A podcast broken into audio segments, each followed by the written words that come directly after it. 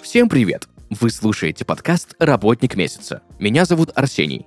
Каждый выпуск ко мне приходят представители интересных профессий, от оперных певцов и дата-инженеров до покупателей и пилотов. Вместе мы разбираемся, за что люди любят свою работу.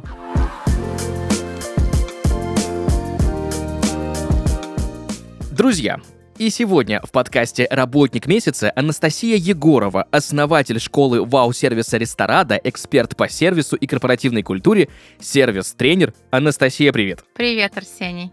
Спасибо тебе большое, что согласилась к нам прийти сегодня рассказать про свою интересную профессию. У меня первый раз эксперт по сервису, честно тебе признаюсь, я даже и не знал, что бывают такие позиции, поэтому давай сегодня разбираться, что ты делаешь и чем ты занимаешься. Приятно быть первой в этом направлении. И действительно, я одна из немногих, кто начинает этот путь именно с такой точки зрения основания школы сервиса для того, чтобы помогать бизнесам по клиентскому сервису и влиять на бизнес-процессы. Кто я такая? Я Анастасия Егорова, собственно, ты меня уже представил. И я являюсь бизнес-тренером и сервис-тренером по совместительству. Но начинала я все с того, что я была просто сервис-тренером в одной крупной компании Lucky Group. Это ресторанная компания, в которой много ресторанов разной концепции, и, собственно, что такое сервис-тренер? Это тот человек, который обучает сотрудников, которые приходят в компанию, обучает базовым моментам по сервису, по продажам, по работе с жалобами и возражениями. А, и здесь неспроста частица тренер. Соответственно, это тот человек, кто ведет тренинги по определенной методике для того, чтобы это было интересно, интерактивно и играюще. Играючи передаю знания в формате тренингового подхода, который позволяет влиять на бизнес-процессы. Соответственно, если сказать кратко, то это тот человек, который обучает сервису и всем сервисным процессам, которые задействованы между клиентом и сотрудником. И, собственно, дальше уже есть а, последующее продолжение сервис-тренера это внедрение в а, процессы непосредственно. Вот. Самое главное, что это обучение через тренинги непосредственно каждой нише, в которой может быть тренер. Вот. А, и совсем недавно полтора года назад я стала бизнес-тренером, когда закончила открытый тренерский университет. Чем отличается сервис-тренер от бизнес-тренера? Тем лишь, что я как бизнес-тренер сейчас влияю на бизнес-процессы, именно на выручку, на текучку кадров, на количество постоянных гостей или клиентов в зависимости от ниши. И, собственно, конечно, это гораздо обширнее и интереснее для меня, потому что работаю с разными бизнесами. Чтобы стать сервис-тренером, нужно ли иметь какое-нибудь высшее образование, например, в сфере гостинично-ресторанного бизнеса, или суровая школа жизни хорики, и можно идти работать? Чаще всего сейчас происходит второе, о чем ты сказал, да, суровая жизнь. Я, конечно, с этим не совсем соглашусь. Я знаю, что мы об этом, я думаю, поговорим еще. Но, тем не менее, сейчас на данном этапе жизни в 2024 году достаточно просто, если у меня есть большой богатый опыт работы непосредственно в хорике, а именно в ресторанном бизнесе, да, особенно если я прошла путь от официанта до топ-менеджеров а, компаний, особенно если это топовые компании, то это будет только в плюс. И, конечно же, здесь а, этого будет достаточно, но недостаточно будет, если у меня нету никакой специфики работы именно с тренингами. Соответственно, не обязательно иметь дополнительное образование на сервис тренера, что помогает вообще понимать, какое движение, какие действия нужно предпринимать, чтобы довести компанию до результата. А как ты вообще стала сервис-тренером? У тебя это было логическим продолжением э, карьерного роста или ты как-то из другой сферы в это пришла? Как это было? А, я пришла в это из ресторанного бизнеса. Я вообще закончила РУДН направление управления в технических системах, то есть это IT, программирование, я могу смело называться айтишником, если я захочу этим дальше заниматься, вот, но все это время, когда я приехала в Москву из маленького-маленького города под Казанью, население 50 тысяч людей всего лишь, я сразу пошла работать официантом, потому что у моих родителей не было возможности меня обеспечивать так, как бы мне это хотелось в Москве. И придя работать официантом, тогда я поняла, что мне это нравится, откликается, и у меня сразу встал такой небольшой вызов для себя, что я хочу стать управляющей. Вот, собственно, сейчас уже 12 год идет, как я работаю в ресторанном бизнесе. Начинала я с помощника официанта в шоколаднице. Это было ужасно просто, потому что мне казалось, что я для этого в Москву приехала тарелки носить. Ага, сейчас тем более там не было никакой системы обучения, никакой системы адаптации. Я понимала, что я плачу за косяки, которые я совершаю, но я-то не знаю, как правильно делать.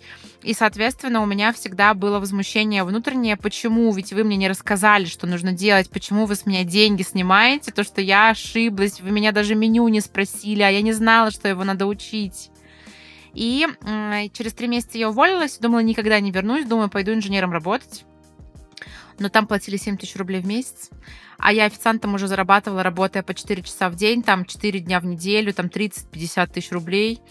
И, конечно, я снова вернулась в эту сферу, сначала из-за финансов, а потом уже осталась, потому что это реально мне приносит удовольствие, но мне посчастливилось. И после возвращения снова в Хорику я попала в крутую компанию, компания Кофемания, и там я три месяца сначала бесплатно работала, только лишь для того, чтобы научиться, узнать, что такое сервис, что такое вообще капучино, как оно готовится, почему это зерно. И, собственно, больше я никогда не уходила. Дальше я работала официантом три года, у меня была цель заработать на машину, думала, сейчас заработать на машину, буду жить в общаге, ездить на машине, класс вообще, и уволюсь.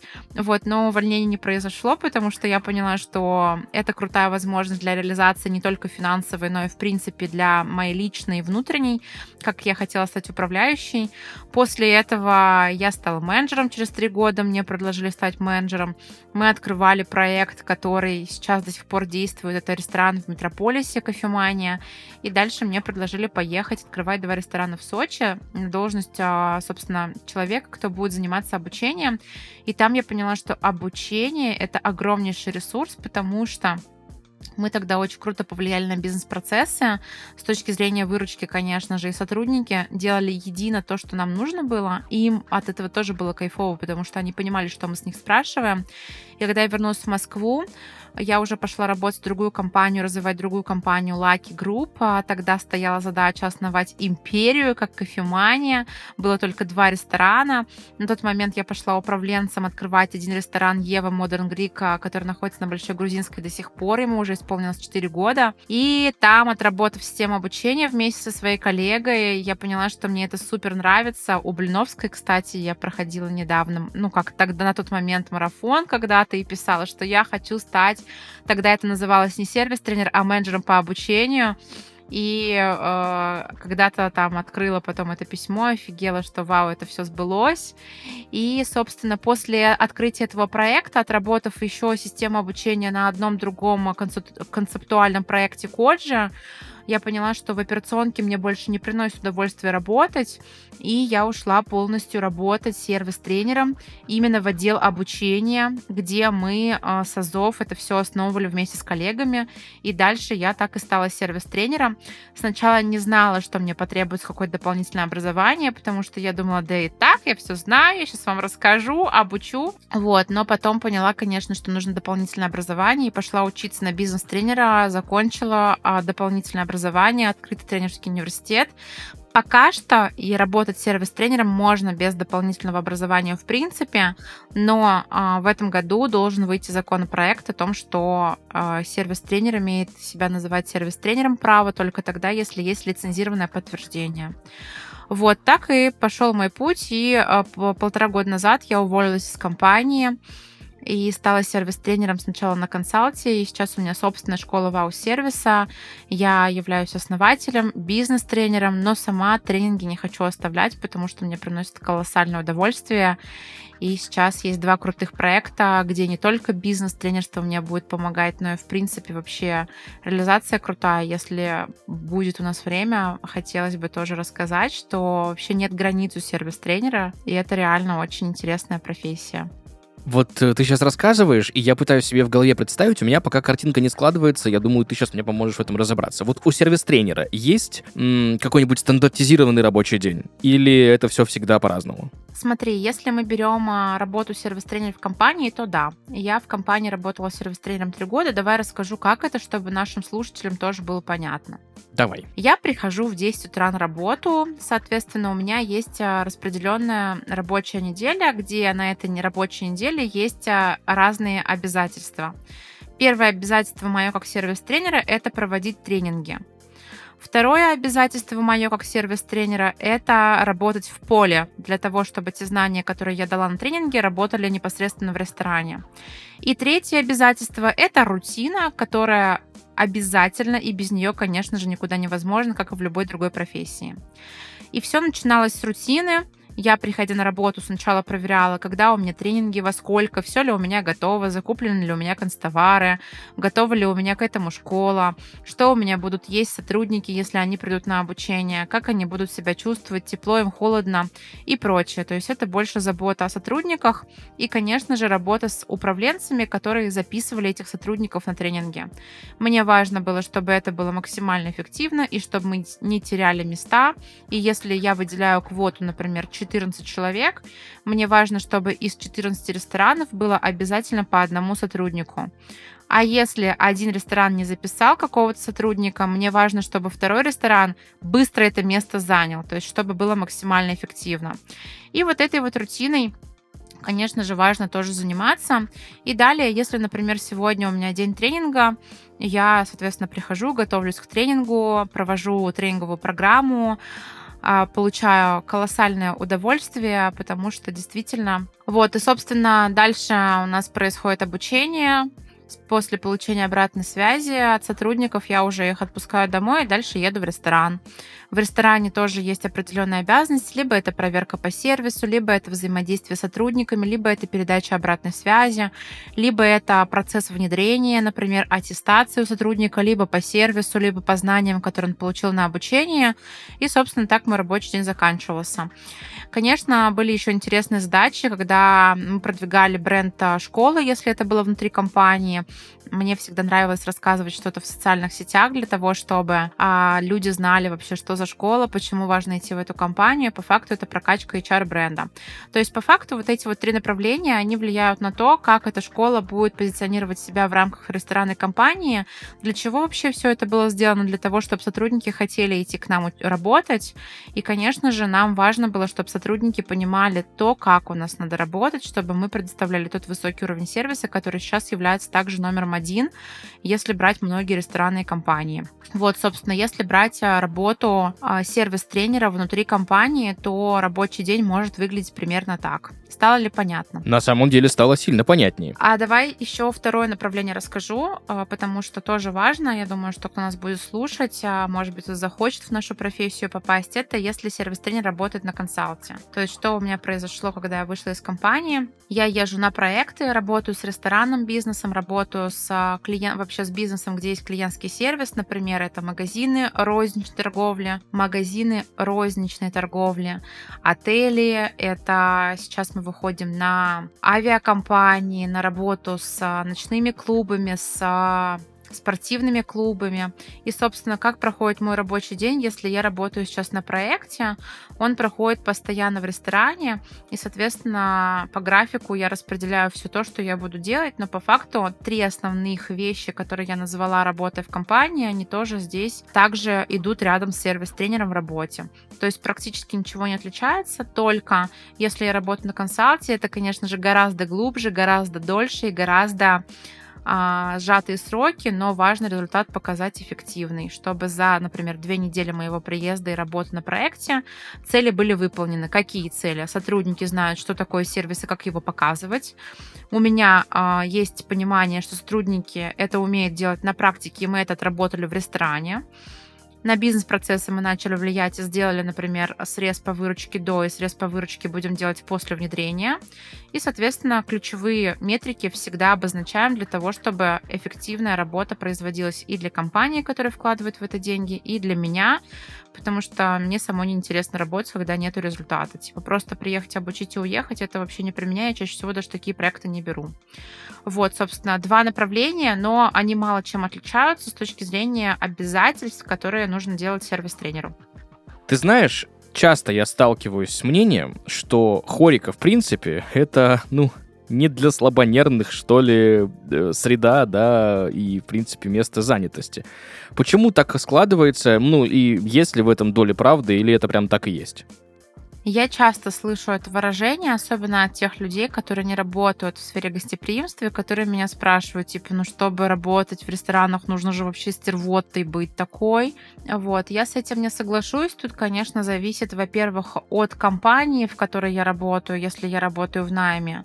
И если в компании владельцы бизнеса или корпоративная культура направлена на то, чтобы развивать человеческие ценности, развивать осознанность сотрудников, то я не скажу, что это какая-то такая жесткая история, которая постоянно требует от меня стрессоустойчивости, и чтобы я думала, что вот сегодня опять пока, по, я покорила Эверест с точки зрения сложности. Мне повезло в моей жизни, и я выбирала всегда себе компании, в которых мне комфортно работать. И я по своей деятельности в, ra- в размере 12 лет не могу сказать, что ресторанный бизнес это что-то очень жесткое. Потому что в любом случае это будет, конечно же, зависеть от человека, но скажу на собственном примере, я всегда шла на, на работу с удовольствием и до сих пор это делаю, именно поэтому я осталась работать в этой сфере. И, собственно, конечно, я понимаю, что здесь Соответственно, мне всегда везло, и я никогда не считала, что это какая-то такая очень сложная профессия, которая, в которой нужно постоянно прорываться.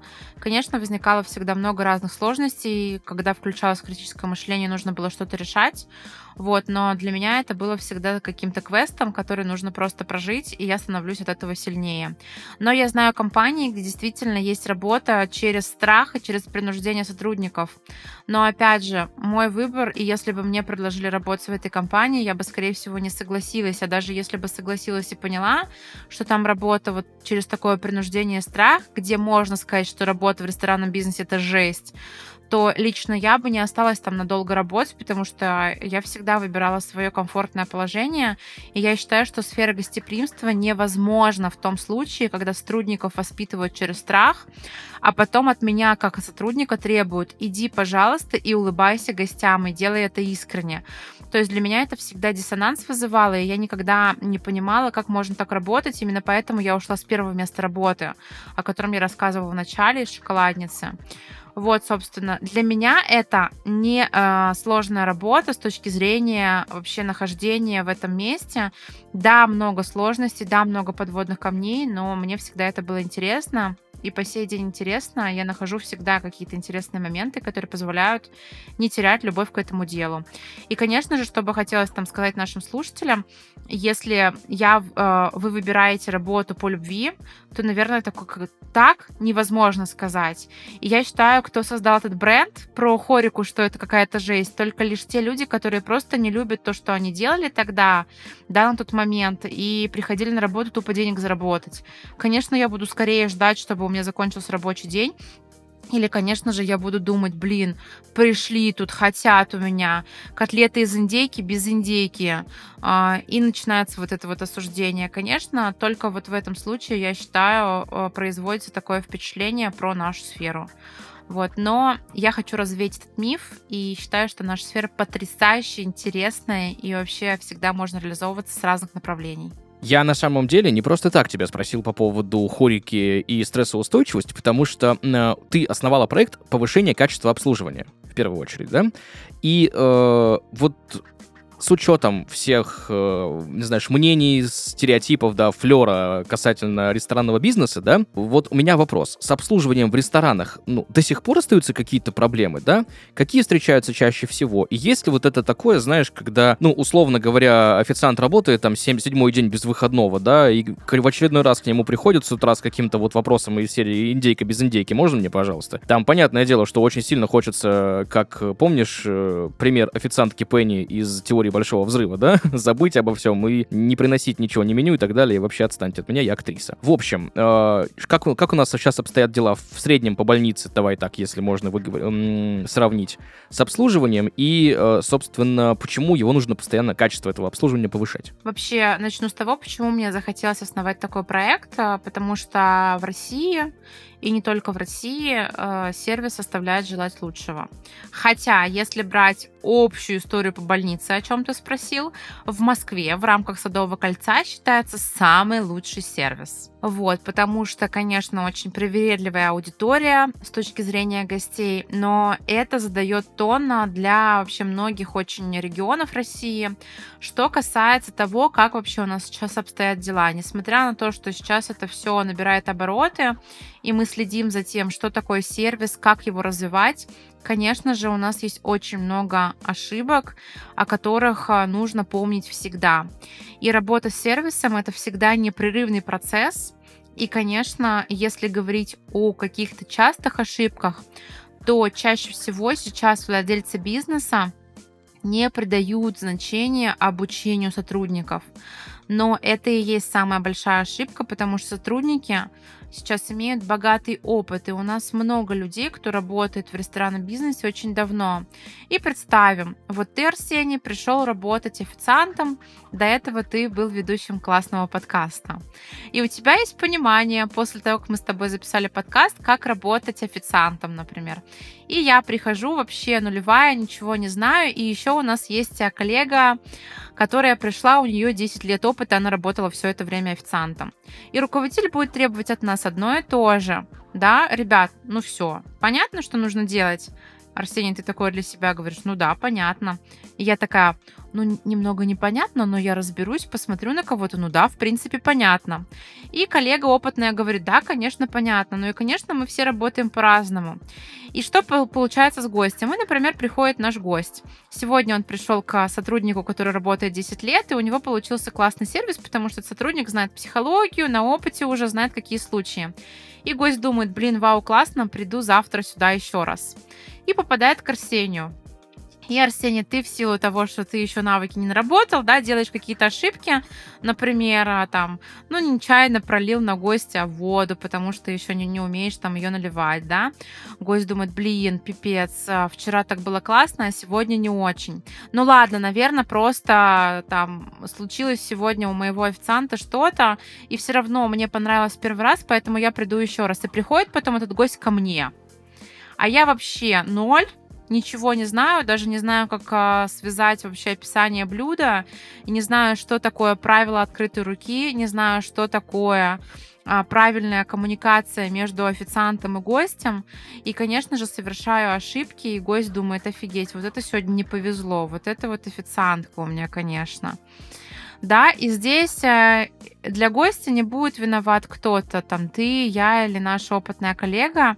Для гостя будет э, полностью впечатление о ресторане испорчено, потому что будет казаться, что это какая-то карточная игра, сегодня повезло, а завтра не повезло. Соответственно, это и есть основная ошибка, благодаря которой у сотрудников нет единого понимания того, что нужно делать, какая концепция и почему нужно давать тот или иной сервис. Если брать детальные и точные ошибки, то чаще всего ошибки возникают, когда нету эмпатии у официанта к гостю. То есть, что это значит? Когда ты ко мне, например, в гости пришел, ты мне говоришь, у меня аллергия на мед, я такая, ага, хорошо, а потом иду предлагать тебе десерт и говорю, а медовик будете? Попробуйте, это самый популярный десерт. Ты на меня смотришь и говоришь, алло, come on, ну типа, я же вам сказал, что у меня аллергия на мед. Да, и ты совершенно чувствуешь себя ну, не очень приятно, то, что я не слышала, что ты сказал, да, безразлично мне то, что у тебя аллергия на мед. Соответственно, сейчас это, наверное, основная такая глобальная ошибка, из которой вытекают многие другие. Из-за того, что я не хочу углубляться в каждого гостя как официант, у меня нету вот этой вот э, человеческой эмпатии, то возникают ошибки, то что я забываю твой заказ. Ты меня спрашиваешь котлеты из индейки без а, там или обжарить на а, без масла или на сливочном масле вместо растительного. Я такая, ага, хорошо, ничего кухне не сказала, они обжарили как надо, принесла просто тебе. А ты даже и знать не знаешь, что они на том масле, на котором обычно готовятся, да, а мне и пофигу. То есть а, это, конечно же, возникает много ошибок, из-за которых гости потом сомневаются что я вообще здесь, ну, интересно или нет. А как вот а, мы с тобой ходим в ресторан? Хочется ведь, чтобы мы чувствовали себя самыми важными. Да без разницы, сколько гостей здесь, да? Я пришла, я плачу деньги, я хочу здесь эмоционально отдохнуть. Соответственно, вот из-за этого возникают очень многие ошибки, которые позволяют а, а, гостю чувствовать себя некомфортно. И если брать еще более точную ошибку, то, например, очень частая ошибка, что заказ а, не фиксируется официантом в блокнот или в какой-то другой носитель, и после этого возникает много ошибок. Потому что ты, например, у меня заказал капучино на кокосовом молоке с половиной порции эспрессо, я такая говорю, ага, да, хорошо, и ты чувствуешь, что никуда не записала, и возникает сомнение, а вы точно запомните? И это уже не считается вау-сервисом, типа, да, у меня такая крутая память, я запомню. А чаще всего происходит такое, что я иду забивать заказ в систему, в которой работает официант, и потом такая, блин, а что мне там заказали? Ладно, да, вроде капучино на кокосовом. Приношу тебе и говорю, что это капучино на кокосовом, а ты мне говоришь, так я же на капучино на кокосовом молоке с половиной порции эспрессо запросил. И в итоге происходит такое, что нужно идти на бар, переделывать кофе, ты это дополнительно ждешь, у меня дополнительный стресс. Очень часто ошибка из-за этого возникает. Вот, если брать, знаешь, от такого частного, точнее от общего к частному, то я бы вот сказала, что первая ошибка, возникающая э, в сервисе, это то, что владельцы бизнеса не дают внимания обучению сотрудников. Потом из-за этого возникают ошибки, то, что сотрудники не работают по единой технологии, и у гостей разные впечатления от разных официантов. Третье — это то, что мы отбираем сотрудников некорректно, и у сотрудников чаще всего нету той эмпатии, благодаря которой я просто хочу сделать человеку хорошо. И если брать частные ошибки, то основные ошибки — это а, нежелание удовлетворить гостя и дать тебе ту потребность, которую ты меня просишь да. Э, второе это там не записывать заказ в блокнот и забывать то, о чем часто гости могут просить, а сейчас много чего индивидуального. Аллергия на глютен, кокосовое молоко я не пью, там или слишком много сахара, безлактозное, там еще еще очень много всего.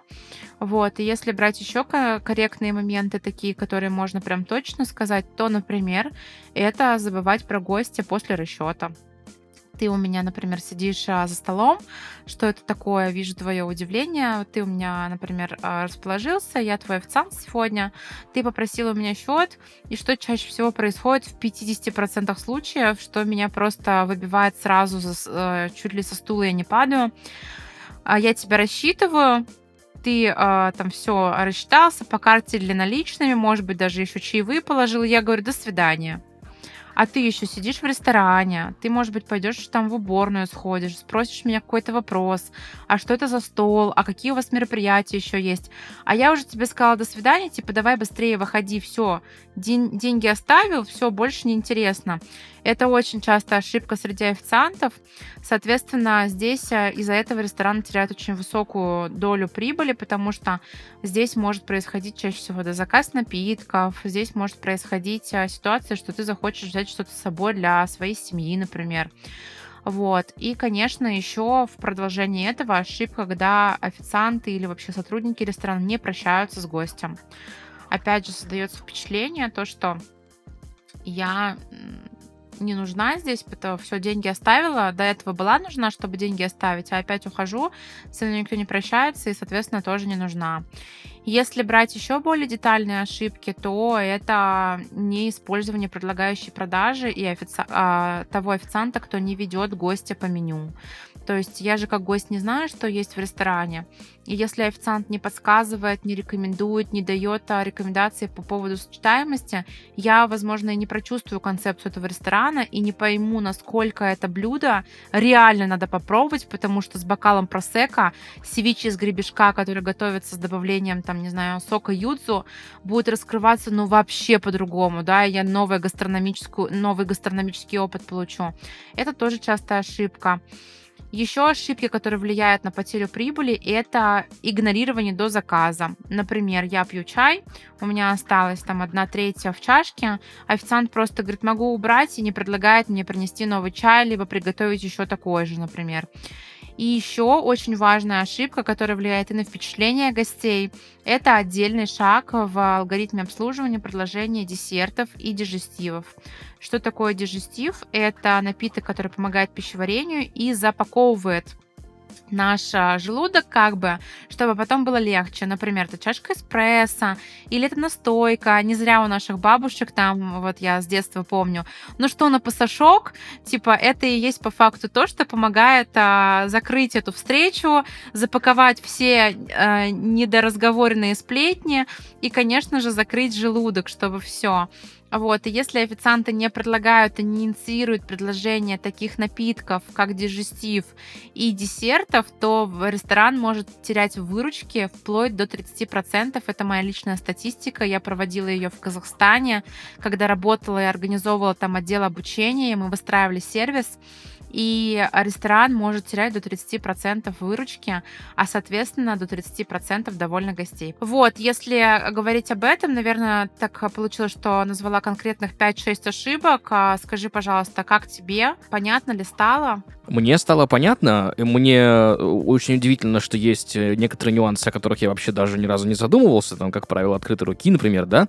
Ты, кстати, упомянула э, одну интересную вещь, о которой я вообще не слышал ну, вообще не слышал, даже не подозревал. Я честно признаюсь, я перед э, тем, как э, зову кого-то в гости, и мы, собственно, начинаем запись, немножечко гуглю, если что-то прям вот совсем непонятно. И этот термин я встречал, но не, не, ничего не понял. Правда, вот ничего не понял. Ты сказала про вау-сервис. Это что такое вообще? Для вау-сервис это умение предвосхитить ожидания гостей, но не спрашивая об этом у тебя. То есть, если ты мой гость. Соответственно, сейчас вообще настала эра эмоционального сервиса, когда техника и так должна быть уже в базе, она обязательно. Без нее уже вообще невозможно. А вау-сервис это действительно то, когда ты выходишь и говоришь «Вау!» потому что у нас чаще всего в подсознании остается только то, что было супер, вау, классно, но не просто хорошо, а именно когда сверх что-то произошло. Или когда супер ужасно да, ужасно мы чаще всего делимся. И если говорить про вау-сервис, то это превосходство ожиданий гостей, с которыми мы идем в ресторан или в тот или иной бизнес, где есть клиентский сервис. Вот я хочу спросить у тебя не то чтобы про конкретный пример, про ситуацию, которую я наблюдал в течение последних пяти лет. Эта ситуация прям раздражает. Ну, лично меня это мои какие-то заморочки повально в одно время в почти, почти всех ресторанах разных регионах и в Москве в частности появилась такая история, когда официант подходит к тебе не с фразой «здравствуйте» и просто стоит и что-то заказывает, а ты сидишь, он тебе на уголочек, значит, или она, или он э, присаживается на диван и такой «ну, здорово, брат, как дела, что нового, интересного» и так далее. И прям такой хе-хе-хе. А я вообще не хочу коммуницировать, я хочу выпить кофе, доработать свою какую-то рабочую историю во время рабочего перерыва, минимум коммуникации и пойти дальше. Ну, то есть все. И так, э, знаешь, я понимаю, зачем это было сделано э, конкретными ресторанами с разной концепцией, но когда начали это перенимать все и делать это ну, слишком навязчиво, вот тут у меня появились вопросы. Соответственно, я так понимаю, что это тоже где-то был один из инструментов вау-сервиса, если я не прав, ты поправь меня. Э, вот расскажи мне, пожалуйста, почему вообще такая история была, и, кстати, куда она делась? Она тут резко пропала почему-то, вот, на моей лично памяти наблюдениях. И вообще, какие бывают инструменты вау-сервиса? И самое главное, я хочу разобраться, как вот эти инструменты могут помочь именно увеличить прибыль ресторана. Возможно, как раз-таки не то, чтобы сохранить те 30%, о которых ты говорила, а возможно, даже еще, еще больше. Классный вопрос. Спасибо большое тебе за него. Смотри, чаще всего происходит такое, когда, ну, я так поняла, ты приходил в какой-то проект, хотел выпить чашку кофе, а к тебе подсаживался официант, и это было совершенно неуместно, потому что ты совершенно к другому привык, в принципе, в этой концепции да? Тоже верно, да. Вот, так происходит чаще всего тогда, когда рестораторы без какой-либо концепции начинают копировать крутые рестораны, у которых точно есть положенная изначально концепция, точки маркетинга, точки контакта с гостями.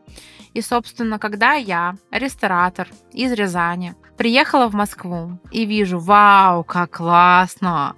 Вообще, я тут сижу в этом ресторане, так прикольно, я тоже так хочу. Приезжаю, и без какой-либо задней мысли говорю, все, мы сегодня так делаем. Мы с сегодняшнего дня так делаем. И я, конечно же, когда у меня нету выстроенной четкой концепции, у меня отменяются целевые действия, которые все бьет в цель концепции. И, соответственно, чаще всего происходит в регионах России именно поэтому, потому что многие копируют каких-то трендсеттеров. То есть есть всегда на рынке те, кто задают тренды, а потом а, просто ребята, которые хотят быть похожими на это, копируют то, что есть. Так у меня было с проектом Ева, когда мы открывали проект, а потом а, много очень людей захотели копировать греческую историю и делали это. У кого-то получалось, у кого-то не получалось. Но гости не знают, что есть какая-то идеальная концепция. Гости видят, что есть у меня рядом, и, конечно, потом это становится очень непонятно, особенно для гостя. Вопрос. Какие есть инструменты вау-сервиса? Эти инструменты вау-сервиса всегда должны быть неразрывны с той концепцией, которая есть. Опять же, это рядом с маркетингом, это рядом с пиаром, и это вообще все как единый механизм, без которого, а, у которого, если убрать одну деталь, то это будет дальше не работать. Вот. Почему это ушло, отвечая на твой вопрос? Потому что, наверное, уже э, ты как гость показывал своим видом, что ты не хочешь так, или просто потом не приходил. И гости, а, точнее ребята, управленцы начинали думать, почему вообще это происходит, давайте что-то менять. А что менять, непонятно, потому что мы не знаем, как же у нас вообще должно быть. Вот, и какую рекомендацию перед тем, как я отправлюсь к инструментам вау-сервиса, хочу дать тем, кто будет нас слушать, прежде чем копировать кого-то, это не обязательно рестораны или вообще что-то, что происходит в нашей жизни, да, или я иду, и мне там, я вижу, что девчонка такая в классной такой одежде, и думаю, блин, вау, сейчас куплю такие же штаны, надеваю, а я, блин, в них какая, не знаю, бегемотик на коротких ножках, да, это мне не подходит, например, потому что бездумно просто взяла, скопировала эти штаны себе и понимаю, что это мне не подходит. Вот. А что касается ресторанов, то в том числе обязательно важно знать, конечно же, точки этого вау-сервиса, но важно понимать, насколько это будет подходить к нашей концепции. Какие вообще есть инструменты? Знаешь, это всегда настолько индивидуально. Я здесь больше хочу называть даже не инструменты, а конкретные примеры, которые могут а, быть в том или ином ресторане. Например, Фишка вау-сервиса в моем проекте например, может быть такая. Ты приезжаешь сегодня в ресторан, у тебя, например, сегодня день рождения, и ты весь красивый, там а, со своей семьей, с близкими друзьями, и сегодня идет жуткий дождь. А у меня в ресторане есть зонты, которые еще с нашим логотипом. я вижу, что ты подъезжаешь, ты как постоянный гость для нас известен да, это уже продолжение того, что может быть. И мой гардеробщик или официант выходит с зонтом, а если нужно с двумя, если вас четверо, например, и провожает от машины, встречает вас зонтом и провожает вас к ресторану. Что бы ты сказал? Круто. Вот, но смотри, следующий раз, когда ты приезжаешь, завтра, или на следующий день рождения. Для тебя это само собой разумеющееся. И это уже не будет вау-сервисом. Поэтому здесь, здесь нет а, конкретного инструмента. Здесь постоянно предвосхищение ожиданий гостей. И для этого что важно делать? Работать с твоими ожиданиями. Но работать с твоими ожиданиями я могу только тогда, когда я с тобой искренне общаюсь. И когда я слышу, что в разговоре ты сказал, что это мясо для меня, э, ну, например, суховатое, да, я не люблю такой там выдержки, например, рыбай. И я понимаю, что это сказал не только ты, а еще три гостя, и завтра ты приходишь или там через неделю, а я передала обратную связь шефу, и ты приходишь, и я говорю, Арсений, Помните, мы с вами неделю назад разговаривали про э, мясо, которое вы любите, и про тот рибай вы говорили, что он для вас суховат. Я передала обратную связь шеф-повару, и у нас появился новый вид мраморной говядины. Я очень хочу рекомендовать вам его пробовать, потому что мне кажется, это то, что вы любите. Принесу для вас это блюдо. То есть и как раз-таки вот это является тон, тонкой фишкой вау-сервиса. И что я делаю с проектами, с которыми работаю? Мы всегда генерируем эти фишки вау-сервиса вместе с коллегами, которые хорошо знают целевую аудиторию. И, конечно же, мы всегда их обновляем. А, даже двух недель отработки иногда бывает достаточно, потому что потом это прекращает быть вау, и мы уже переходим на новый уровень. И в продолжении того, что такое вау-сервис, я хочу сказать, что сейчас реально просто хорошо уже не работает. Потому что даже завтра просто хорошо для тебя будет то, что тебя зонтом встречают. Тебе будет казаться, да, это уже норма. Вот, а, поэтому здесь важно понимать, что просто хорошо должно быть на базе, чтобы было все ровно. Еще бывает фишка вау-сервиса такая. Я против этого, потому что я считаю, что это агрессивный маркетинг. Бывает такое, что гость, есть твой путь, например, да, ты пришел, заходишь в ресторан, раздеваешься, после этого располагаешься за стол, тебе подают меню и так далее. И есть а, фишки такие, чтобы создать вау-сервис. А специально где-то на этом пути гостю ставят подножку. Типа, например, мы забыли твою бронь. Заброни... Не забронировали стол, а ты звонил две недели назад. И это сделано осознанно сотрудниками ресторана для того, чтобы сначала у тебя были негативные эмоции. Типа, да как так? Да вы что, как вы смеете? У меня сегодня день рождения, или там у меня у девушки день рождения, как я буду ей в глаза потом смотреть? И потом вы выносите, я выношу там, например, если я сотрудник этого ресторана, говорю, Арсений, но мы сейчас что-то придумаем. И проходит, например, 5 минут, ты вот в это негативные эмоции. И я говорю, Арсений, мы сейчас специально для вас вынесем э, стол э, из, со склада, чтобы вы разместились и вы смогли своей девушке сделать приятное вынесли стол ради тебя, алло, come on вообще, да, и стулья еще притащили из другого ресторана. И, соответственно, у тебя получается такая эмоциональная игра внутри, что сначала было ужасно, ты сначала нас ненавидел, а потом мы сделали так, чтобы тебе было супер классно, и, конечно, потом к тебе будет детальное внимание как гостю, потому что важно, чтобы вот эти эмоции сохранились хорошие. И иногда бывает для того, чтобы создать вау-сервис, действительно, я знаю некоторые компании, которые специально подставляют вот такие вот подножки. Лично я против этого, их и так достаточно в реальной жизни бывает, вот, но такое тоже бывает. И итог. Инструментов вау-сервиса каких-то конкретных для каждого ресторана не существует это все настолько индивидуально, потому что у каждого есть своя концепция, у каждого есть своя целевая аудитория. И для того, чтобы это создавать, важно знать, какая наша целевая аудитория и что именно ты сегодня хочешь. Или, например, ты приходишь а, в ресторан. Я могу называть бесконечно эти конкретные примеры на самом деле на своей практике. У меня даже есть а, ну, специальное пособие для ресторанов, где у меня прописано более 100 конкретных фишек вау-сервиса. И вот последнее назову тебе, то, что ты сказал про себя, то, что ты хочешь просто спокойно попить чашку кофе и вообще ни о чем не думать, чтобы к тебе официант не подсаживался. И, например, ты, Арсений, каждый день ходишь пить капучино.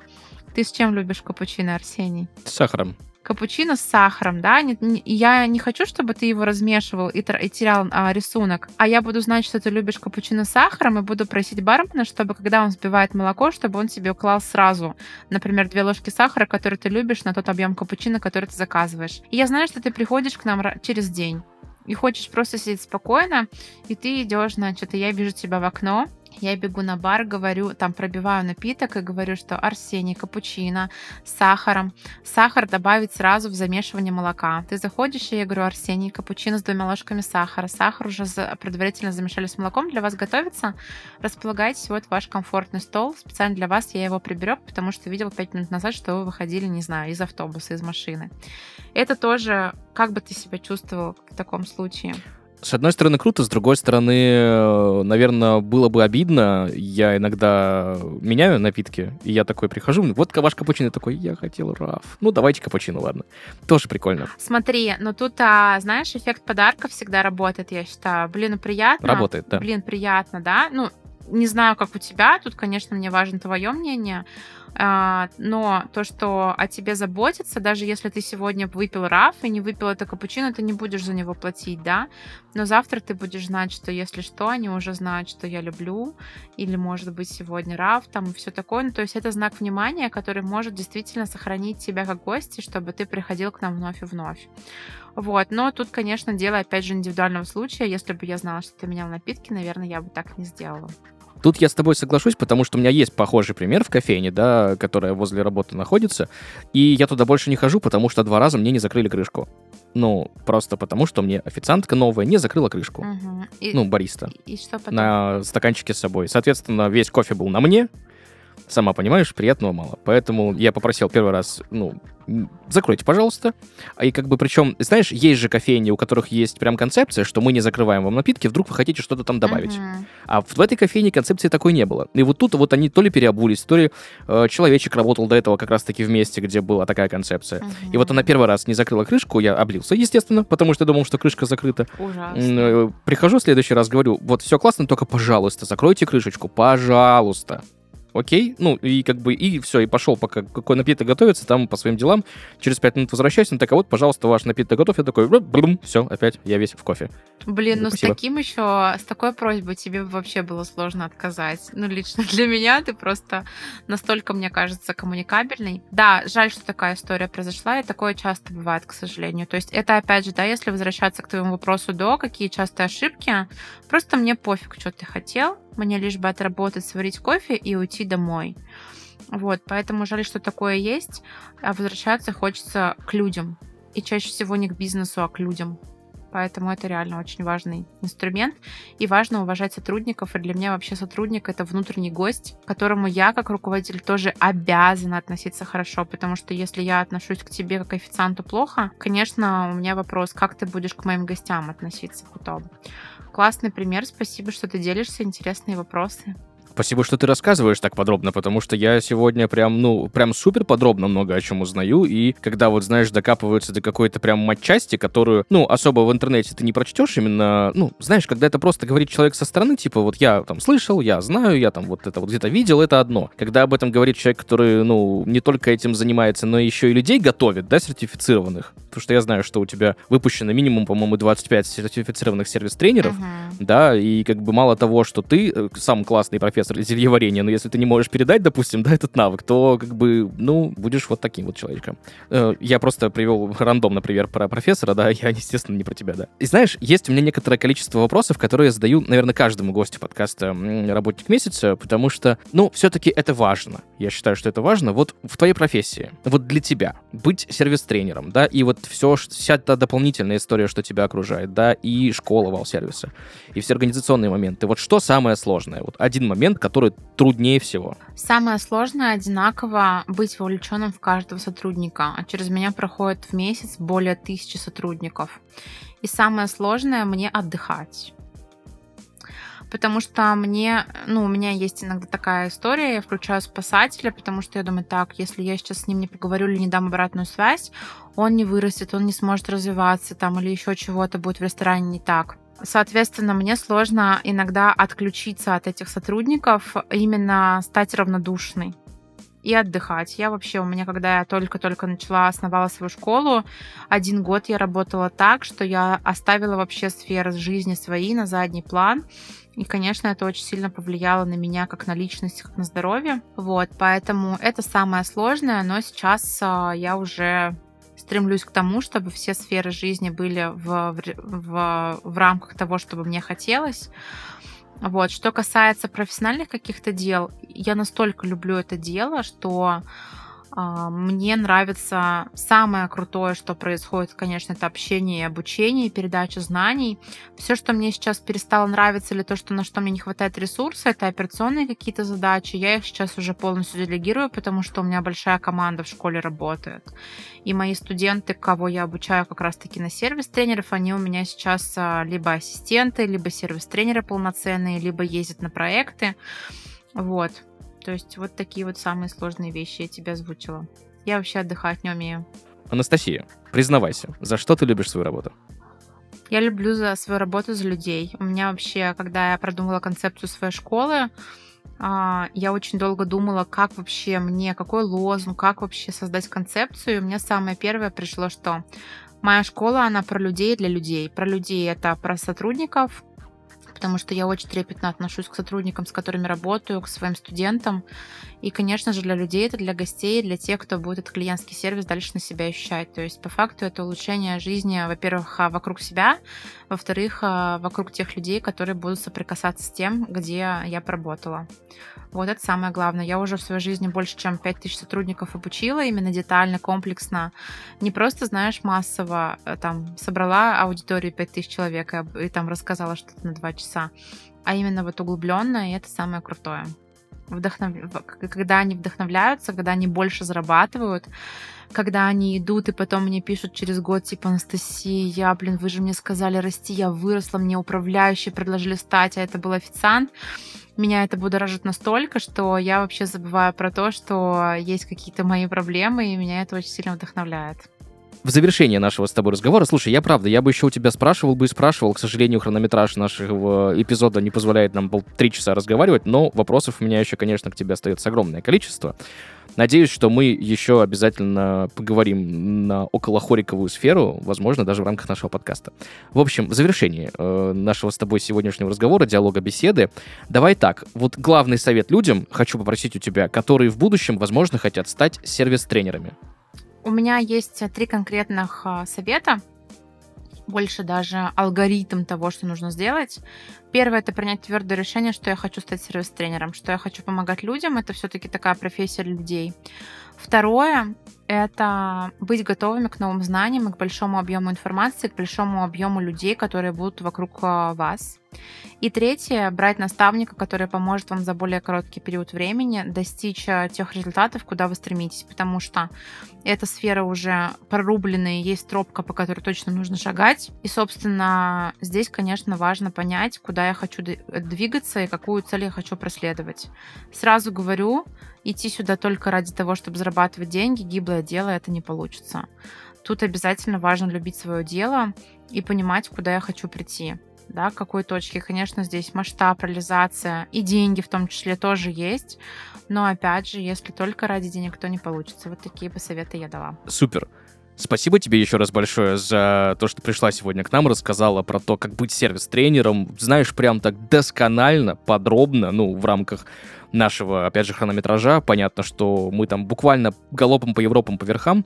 В общем, спасибо тебе большое. Спасибо, Арсений, тебе за такую харизму, за такие вопросы. Очень приятно было сегодня тоже с тобой когда, я не знаю, будет это сейчас там или нет, я хочу сказать, когда ты только сказала, я думаю, что за рекламный голос, а это, оказывается, уже ты, было очень приятно тебя слушать, и спасибо за тот интерес, который ты проявила, несмотря на то, что были технические неполадки, понимаю, что там много может быть разных вопросов и похожих тем, но тем не менее очень приятно, что ты смог а, с таким уровнем увлечения быть, это очень ценно, мне было очень кайфово с тобой сегодня.